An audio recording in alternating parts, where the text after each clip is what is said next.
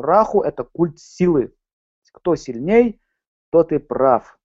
И очень часто Раху путают с Марсом. Марс тоже сила, но это сила справедливости, а не сила драйва. Понимаете, сила Раху – это сила насилия.